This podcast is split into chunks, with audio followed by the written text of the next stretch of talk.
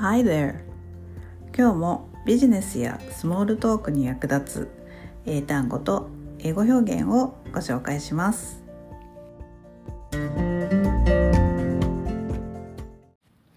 英語でスモールトーク。グローバル人材のための英単語。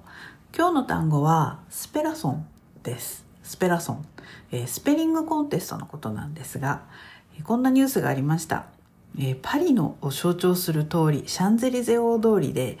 大規模な野外聞き取りスペリングコンテストが開かれたのだそうです。Paris' most iconic street, the Champs-Élysées, was transformed into an open-air mass dictation spellathon っていうあの見出しだったんですけれどもスペラソンっていうのはスペリングとマラソンを掛け合わせた造語でスペリングコンテストのことですね。あのハッカソンとかあのプログラマーのハッカソンとかありますけれどねスペラソンっていうのは私は初めて聞きました。でアメリカではスペリング B っていうスペリング B コンテストっていうのがあってスペリング B はあの8です。あの虫の8でスペラソンっていうのは英語圏ではオーストラリアとかニュージーランドが主流なのだそうです。私が知っているスペリング B では綴りの、まあ、難しい単語が読み上げられて出場者はそれをスペルアウトして ABC と、まあ、読み上げるというゲームですね。でまあ単語オタクだったり勉強や読書が好きな秀才くんたちが活躍する、まあ、コンテストです。で今回のパリのシャンゼリゼ大通りではあ10歳から90歳まで約5000人以上が参加したそうです。で第1部ではアルフォンス・ドーデの小説「鳳凰のラバ」の抜粋が朗読されそれを聞き取,、まあ、聞き取って書き取るっていうやつですね。そういう競技でした。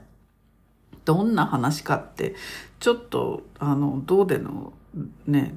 ありますよね。方のドーデって久しぶりに聞いたって感じですけどドーデといえば、まあ、アルルの女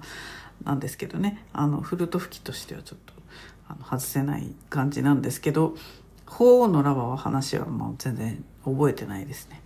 はいえー、フランス語は習い始めから積極的にディクテーションをやるやるんですよ。で、えー、まあ、やっぱり音とスペリングが大きく違うことそれから同音異義語がすごく多いからなんですかね、えー、スペイン語もた確かあの結構ディクテーションやるんですけれど英語はあんまりやらないですよね。早いうちからディクテーション。今子供たちどうなのかちょっと分かんないですけど。で、えー、まあ英語もね早いうちからディクテーションをたくさんやっておくとリスニングと発音に効果があると思います。あの今勉強中の方はぜひぜひディクテーションあの勉強のメニューに入れてみてください。ねまあねしかしシャンゼリゼ通行止めにしてオタクオタク大会っていうとあれですけど。まあねギークの大会ですよね。すごいですね。フランスってなんかすごいすごい斜め上から来るなっていう感じがします。ニューヨークのブロードウェイを通行止めにして英語の聞き取りコンテストは多分やらないですよね。ヨガ大会はありました。はい。ではまた明日。